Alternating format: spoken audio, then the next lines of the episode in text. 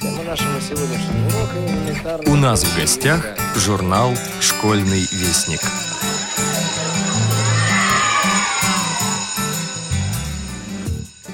Изменчивый месяц февраль, Он любит весну, и зимы ему жаль. Он льдистою дымкой стекло по утрам затемняет, А в полдень он яркие слезы роняет, И, жмурясь сквозь солнце, глядит он в замлевшую даль. Улыбчиво грустный февраль. Здравствуйте, уважаемые радиослушатели! У микрофона Юрий Кощетков. Мы, сотрудники журнала «Школьный вестник», конечно же, выпустили в улыбчиво-грустном феврале второй номер нашего журнала. С его содержанием я вас сейчас и познакомлю.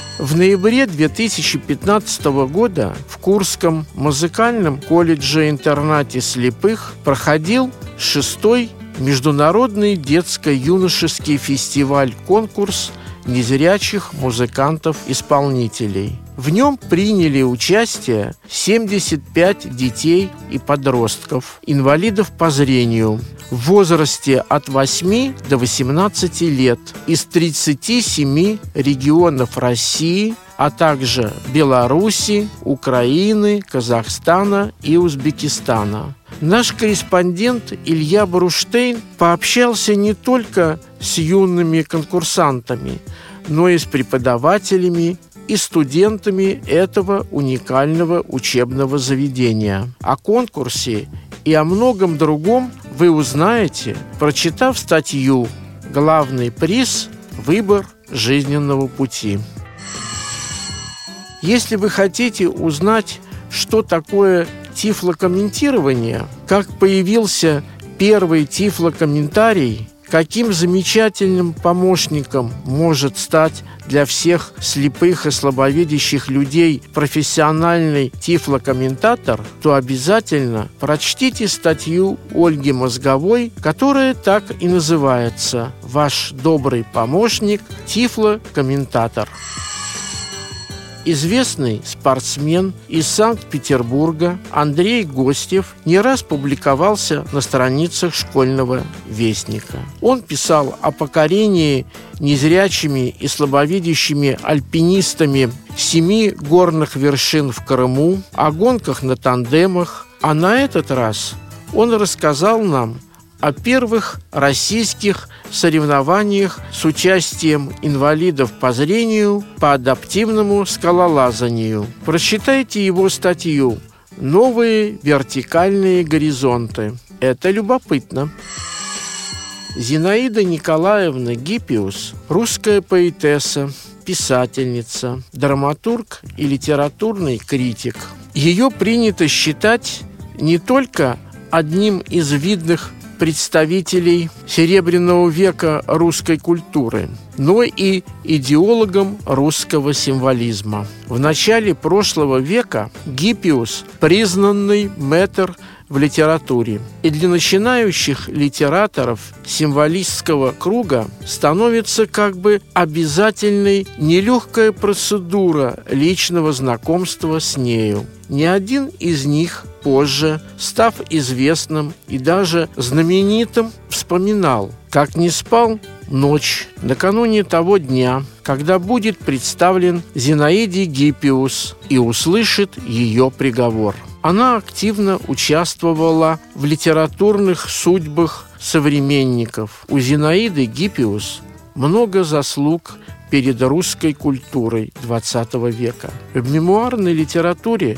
много рассказов о влиянии ее личности, ее поэзии, ее критических оценок на того или иного автора. С биографией Зинаиды Гиппиус, с ее творчеством, а также с новыми стихами тверского незрячего поэта Бориса Зверева вас познакомит поэтическая волна. В этом номере вы также найдете и постоянные рубрики нашего журнала. Библиотечку музыканта на черных и белых полях, азбуки веди и очередной, уже четвертый урок бисероплетения. На сегодня Все. С вами был главный редактор журнала «Школьный вестник» Юрий Кочетков.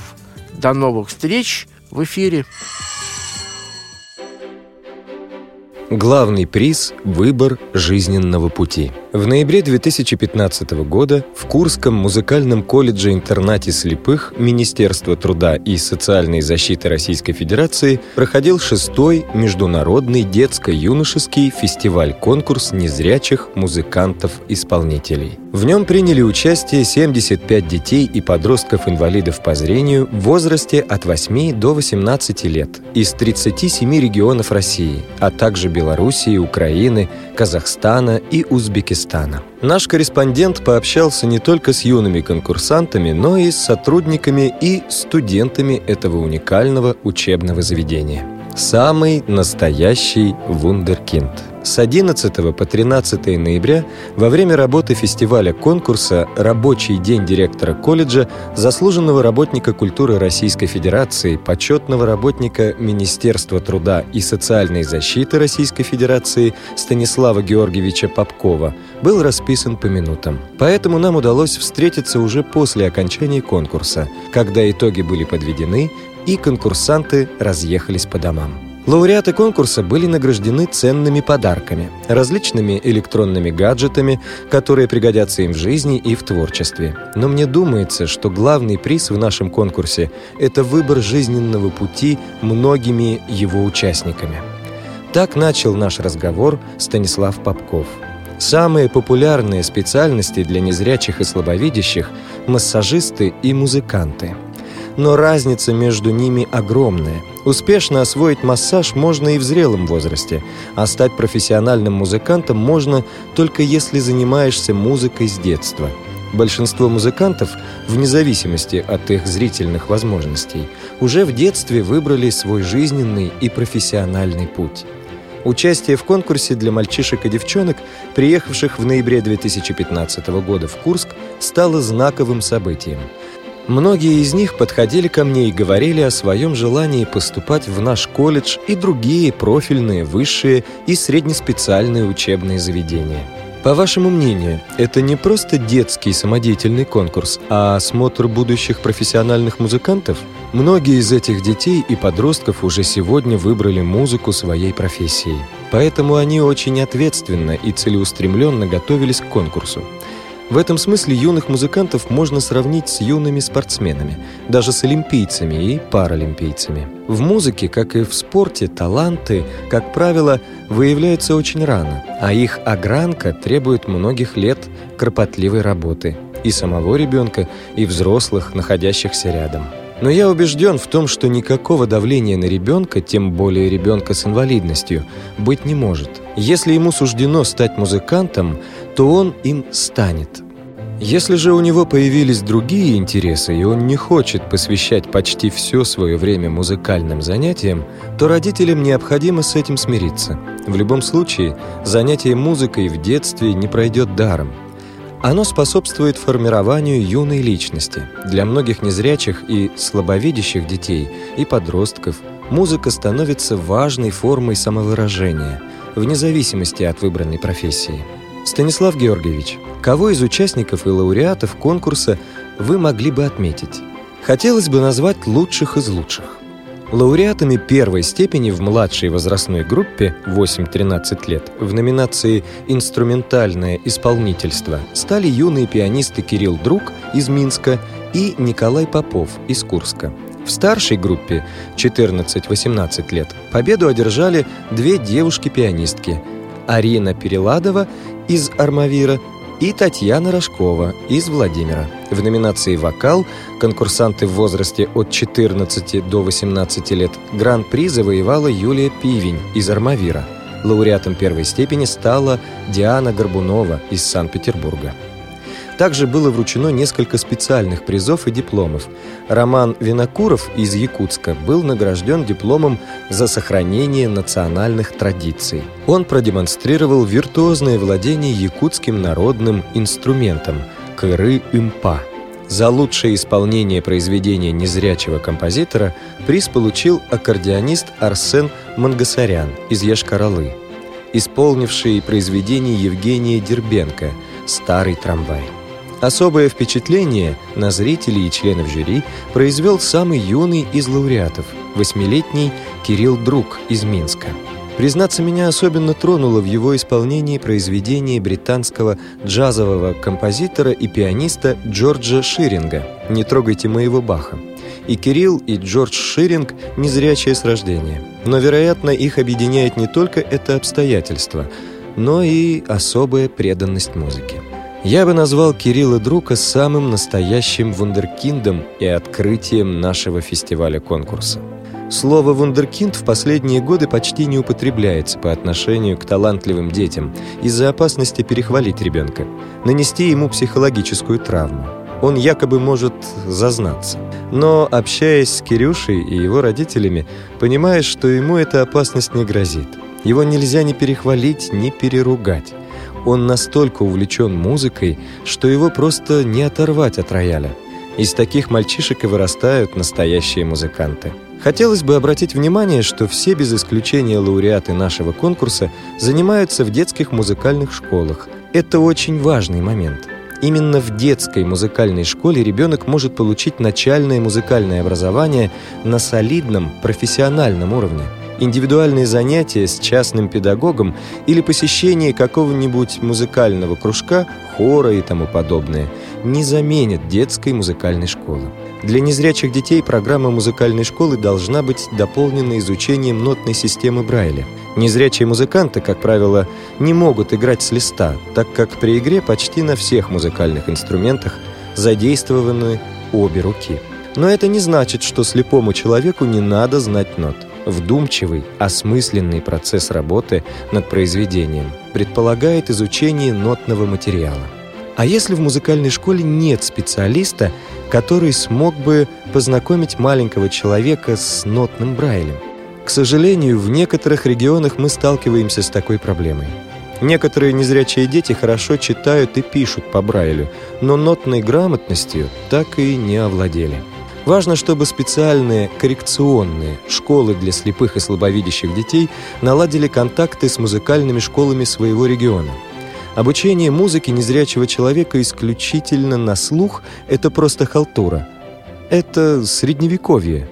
В древности слепые музыканты на слух осваивали музыкальные инструменты. В наше время такой подход неприемлем. В рамках фестиваля конкурса прошел круглый стол преподавателей музыкальных школ «Актуальные проблемы профессиональной реабилитации детей и молодежи с особыми образовательными потребностями». Этот круглый стол имел для нашего учебного заведения большое значение. В России созданы триады музыкального образования – детская музыкальная школа, музыкальное училище, колледж, консерватория, институт искусств, академия. Наш колледж – это среднее звено в этой триаде. Успехи колледжа во многом зависят от того, с какими знаниями и навыками, с каким настроением к нам придут абитуриенты. Если нашему студенту не довелось учиться в детской музыкальной школе или он слабо освоил ее программу, то учиться в нашем колледже ему будет очень сложно. Да и результаты этой учебы будут невелики. Но все-таки вы принимаете в колледж юношей и девушек, которые в детских музыкальных школах не учились? Да, мы это делаем из социальных, гуманитарных соображений, чтобы открыть новые жизненные перспективы для юных инвалидов по зрению. Но с другой стороны, нам хотелось бы повысить качественный уровень абитуриентов, выявить талантливых юных музыкантов и привлечь их в качестве будущих студентов. Это тоже одна из задач фестиваля-конкурса. До недавнего времени в мире существовали всего два специализированных музыкальных учебных заведения для инвалидов по зрению. Консерватория имени Яна Дейла в Праге и ваше учебное заведение. В рамках процесса инклюзии Чешская консерватория в прошлом году отказалась от своего специализированного статуса и стала общедоступной. Вы не опасаетесь, что подобная судьба может постигнуть и Курский музыкальный колледж-интернат слепых?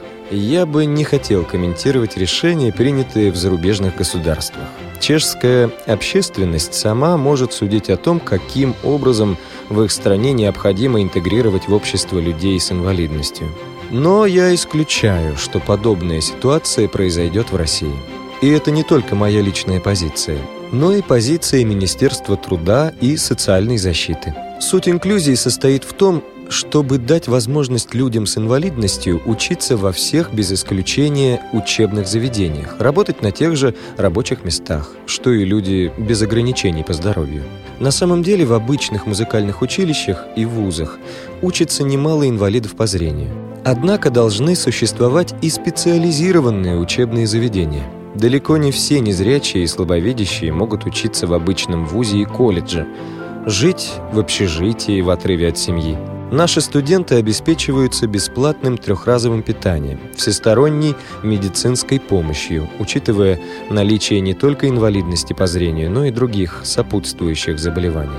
У нас есть штатные социальные работники, которые проводят реабилитационную работу. Но не создаются ли таким образом для студентов тепличные условия, своеобразное инвалидное гетто? Никакого гетто здесь нет.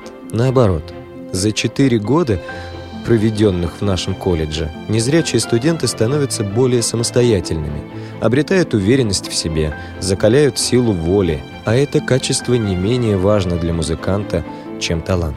Ребята начинают самостоятельно ходить по городу с белой тростью, пользоваться общественным транспортом, приобретают знания и навыки в самых разных областях, в том числе в сфере компьютерных технологий.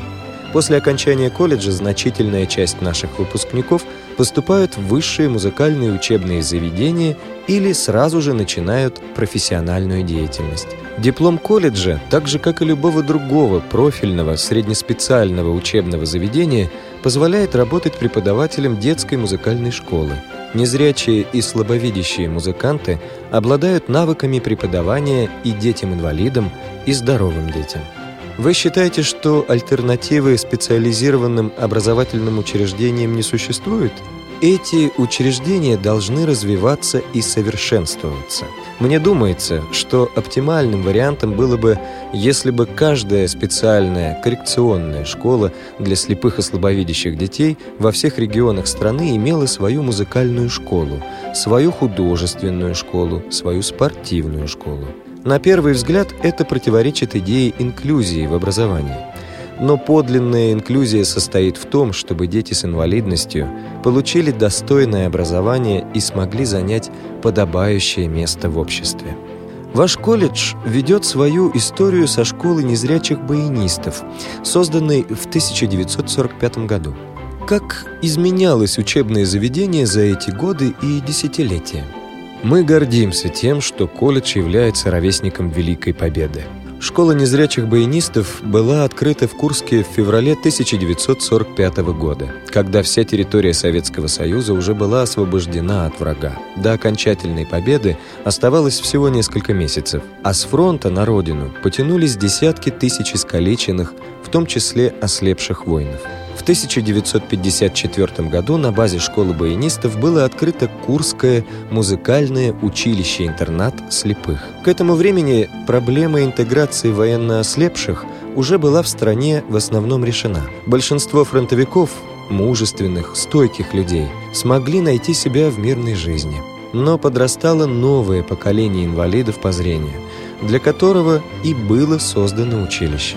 Здесь всегда учились выходцы из всех республик бывшего Советского Союза. И эта традиция продолжается. У нас и сейчас учатся студенты почти из всех стран СНГ, которые получают образование за счет средств российского бюджета.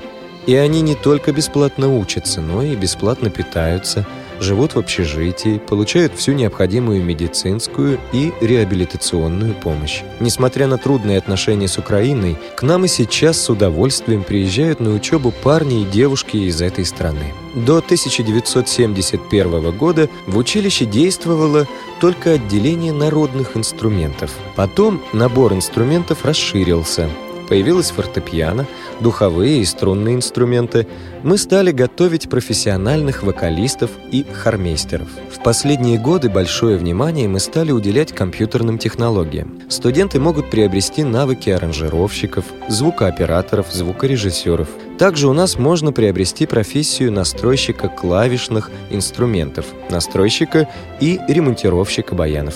Наша последняя встреча в Курске состоялась в 2012 году. Какие события, произошедшие в жизни колледжа за последние годы, вы считаете наиболее значимыми? Мне думается, что в жизни каждого музыканта самые важные события — это концерты.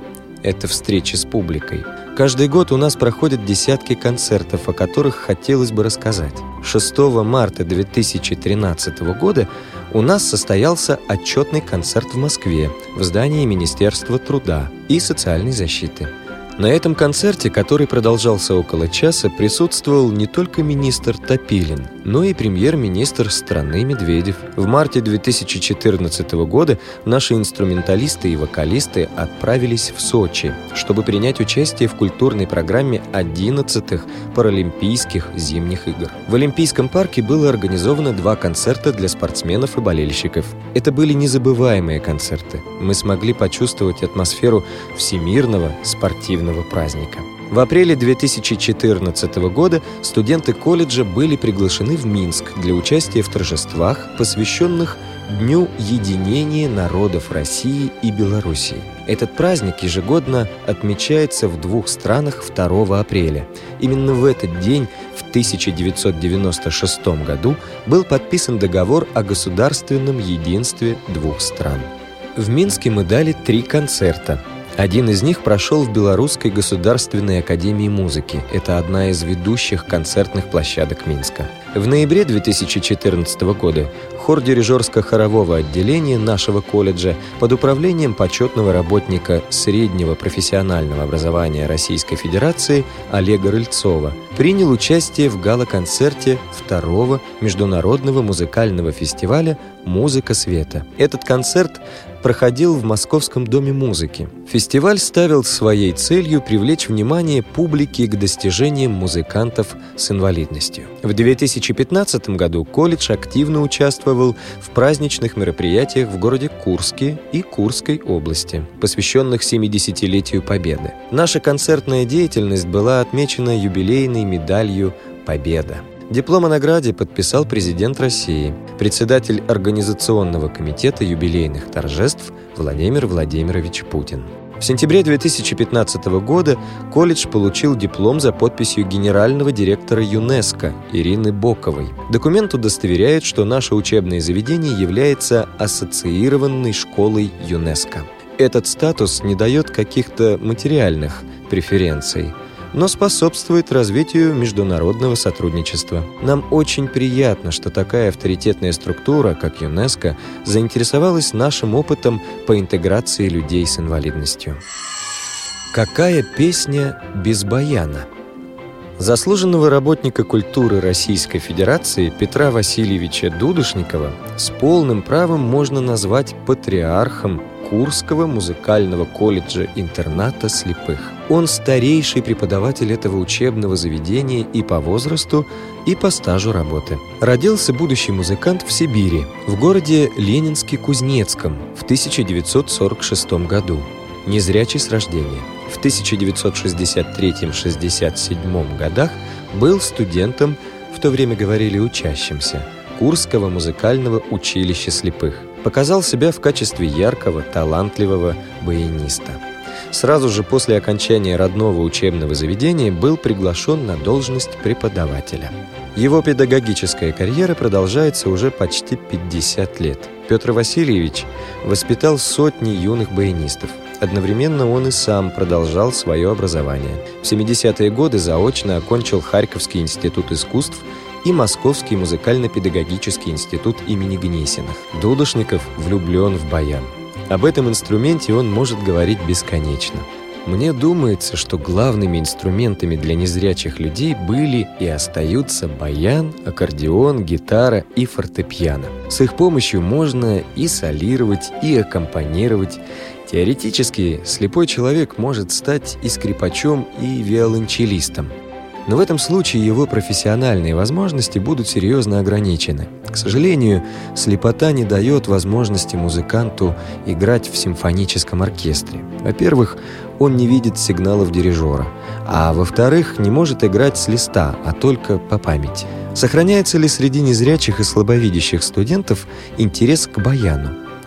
Интерес к баяну сохраняется – но роль инструмента в общественной и культурной жизни невозможно сравнить с 30-ми и 70-ми годами прошлого столетия.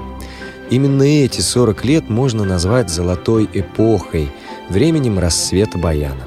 Музыкальное произведение «Какая песня без баяна» было создано актером, композитором и поэтом Олегом Анофриевым в 1972 году. И оно сразу стало восприниматься как народное. Песню с такими словами «Если жизнь сложилась словно песня, значит, песня сложена про жизнь, про родимый край, так баян сыграй, чтоб жилось и пелось от души». В наше время Анофриев вряд ли бы написал. Что изменилось за эти годы? В музыкальной среде баян продолжает обозначаться как русский народный инструмент. В музыкальных учебных заведениях подготовка баянистов, так же как и аккордеонистов, балалаишников, дамристов, ведется на отделениях русских народных инструментов – Фундаментальное отличие состоит в том, что еще в 70-е годы прошлого века баян действительно был неотъемлемой частью жизни миллионов людей, особенно в сельской местности. Этот инструмент пользовался всенародной любовью. Баянисты и гармонисты были первыми парнями на деревне. Когда молодежь собиралась на вечеринке, в клубе или у кого-нибудь дома, обязательно звучали баян или гармонь. Но менялось время, изменился деревенский уклад жизни. Он все больше стал стремиться к городскому. И баян стал восприниматься как инструмент старомодный, излишне простой, незамысловатый, колхозный. Раньше любые свадьбы, торжества были немыслимы без баяна. А если сейчас провести эксперименты возле какого-нибудь ЗАГСа, например, Курского, провести опрос молодоженов, а также их родственников, нужен ли им баянист на свадьбу, то многие просто не поймут вопросы. Во-первых, традиции коллективного пения уходят в прошлое, а во-вторых, люди уже привыкли петь под фонограмму, а не под живую музыку. Мы наблюдаем закат баянных музыкальных традиций. Процесс очень противоречивый – с одной стороны, народная любовь к баяну значительно уменьшилась, да и средства массовой информации, особенно телевидение, не жалуют этот инструмент своим вниманием. С другой стороны, в последние годы создается много современной музыки, в том числе сложной, элитарной музыки для баяна. В ней используются неожиданные ранее эффекты. Удары по корпусу, удары по меху, удары по грифу необычное использование воздушного клапана без извлечения звука. Баян стали использовать на сцене в дуэте с пишущей машинкой. Как только это приспособление утратило свое назначение для печати текстов, его сразу же открыли композиторы в качестве нового ударного инструмента. На баяне продолжают исполнять и традиционный репертуар – русские народные песни, произведения советских композиторов – Таким образом, закат баяна одновременно стал для молодых баянистов новым шансом. Они смогли по-новому взглянуть на свой инструмент. Да, народной любви к баяну стало меньше. Зато к нему возрос интерес среди знатоков музыки. Баян считается очень душевным инструментом. Это действительно так – если говорить профессиональным языком, то тесситура баяна, преобладающее расположение звуков по высоте, среди всех музыкальных инструментов в наибольшей мере соответствует человеческому голосу. Мы воспринимаем баян практически так же, как и человеческий голос. Баян не просто играет, он поет. Мех баяна — это его душа. Музыкант может определять не только силу, но и протяженность звука, так же как певец во время исполнения вокальной партии. Мех наполняет звук естественным дыханием. Баян воспринимается не как неодушевленный предмет, а как живое существо. Это удивительный инструмент. Баян может петь, а может разговаривать, может грустить, а может веселиться. Он не только способен имитировать игру органа или всего симфонического оркестра, но и пение хора – на баяне можно исполнить и разудалую мурку, и произведения Моцарта, Баха и Бетховена. Какие качества, необходимые для настоящих баянистов, вы стремитесь воспитать в своих учениках? Кроме технических навыков владения инструментом, для баяниста важны темперамент, выразительность, эмоциональность, кураж. Настоящий баянист – это лидер – он должен быть человеком энергичным, волевым, в хорошем смысле слова неугомонным и рисковым. Его задача состоит в том, чтобы завести зажечь публику, повести ее за собой. Это важно для исполнения любого произведения на баяне. И русской народной песни, и современной музыки, и классического репертуара. Баян доступен и для прекрасного пола, но девушка должна быть заводилой, душой компании.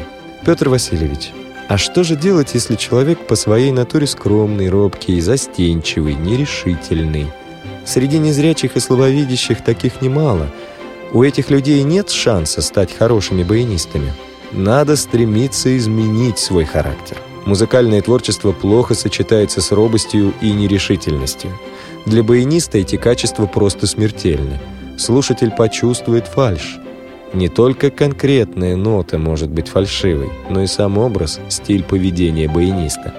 Виртуозное владение этим инструментом предполагает недюжинное физическое и душевное здоровье. Поэтому всем своим ученикам я настоятельно рекомендую не забывать о физкультуре, спорте и здоровом образе жизни, если они хотят быть на «ты» с баяном. Незрячие баянисты испытывают дополнительные сложности из-за того, что они не могут установить зрительный контакт с публикой. У них нет никаких дополнительных трудностей, и слепые и зрячие люди говорят на одном языке, на языке музыки. Горячее сердце юного музыканта. Мне довелось не только пообщаться с Петром Дудушниковым, но и познакомиться с двумя его учениками – Павлу Ожегову из города Коряжма Архангельской области 18 лет. Он незрячий с рождения. В сентябре 2015 года Павел начал учиться в Курском музыкальном колледже-интернате слепых. В родном городе Паша учился в обычной средней общеобразовательной школе. Он самостоятельно освоил систему Брайля. Его мама установила контакты с Кировской областной специальной библиотекой для слепых – из далекого Кирова по почте в Коряжму регулярно приходили брайлевские книги. Трудолюбивый, увлеченный музыкой мальчик не только успешно занимался в средней школе, но и окончил полный курс детской музыкальной школы по классу баяна. Обучение велось только на слух. Никто в его маленьком северном городке не мог обучить юного музыканта нотной системе Брайля – Моя мама заказывала брайлевские ноты для баяна из Кирова, и я сам пытался в них разобраться. Но, честно говоря, нотную грамоту я освоил плохо. Этот пробел мы сейчас восполняем с Петром Васильевичем. Я очень рад, что у меня такой опытный и терпеливый учитель, рассказывает Павел Ожегов. В сентябре 2014 года Павел был награжден высокой общественной наградой, знаком «Горячее сердце», учрежденным фондом социально-культурных инициатив под руководством Светланы Медведевой. Награду талантливому мальчику вручил главный федеральный инспектор по Архангельской области Николай Николаевич Шилин, который приехал в его родной город. Знак «Горячее сердце» — это выражение признательности детям и молодым людям до 23 лет – которые, несмотря на юный возраст, уже успели проявить гражданское мужество, отвагу, силу воли, милосердие, бескорыстие, упорство в преодолении трудных жизненных ситуаций. Павел был награжден не только за музыкальный талант, но и за активное участие в работе городского общества инвалидов города Коряжма, где он на общественных началах стал одним из организаторов и активных участников хора – Городок Коряжма небольшой. Там живет около 37 тысяч человек, рассказывает Павел. Местная организация Всероссийского общества слепых здесь практически не функционирует. Поэтому я стал членом Всероссийского общества инвалидов. Когда был создан хор, то я сначала расстроился, что в нем совсем нет моих ровесников, одни бабушки. Но потом я подружился с бабушками, и мы прекрасно общаемся. Они с большим удовольствием поют песни под аккомпанемент баяна. Любимая песня нашего хора «Вот кто-то с горочки спустился». Участие в работе хора позволило Павлу приобрести полезный и редкий для мужчины навык. Он научился вязать. Я умею вязать тапочки, носки, варежки, шарфы. Всему этому меня научили наши бабушки из хора. Вязание – это лучший отдых после музыкальных занятий. Оно способствует расслаблению и душевной гармонии. Парни в колледже удивляются, почему я сам вяжу себе носки, если их можно купить в любом магазине. А несколько девушек уже просили меня дать им уроки вязания, так как в детстве их этому никто не научил.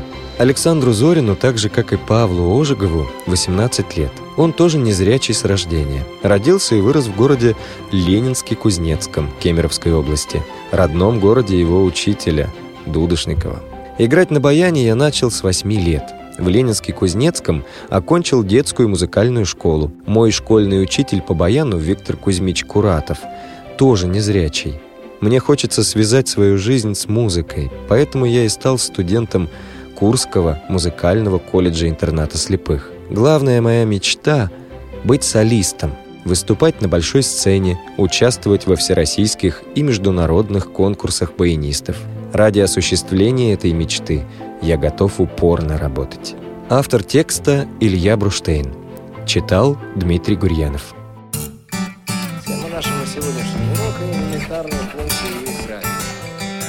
Нашего сегодняшнего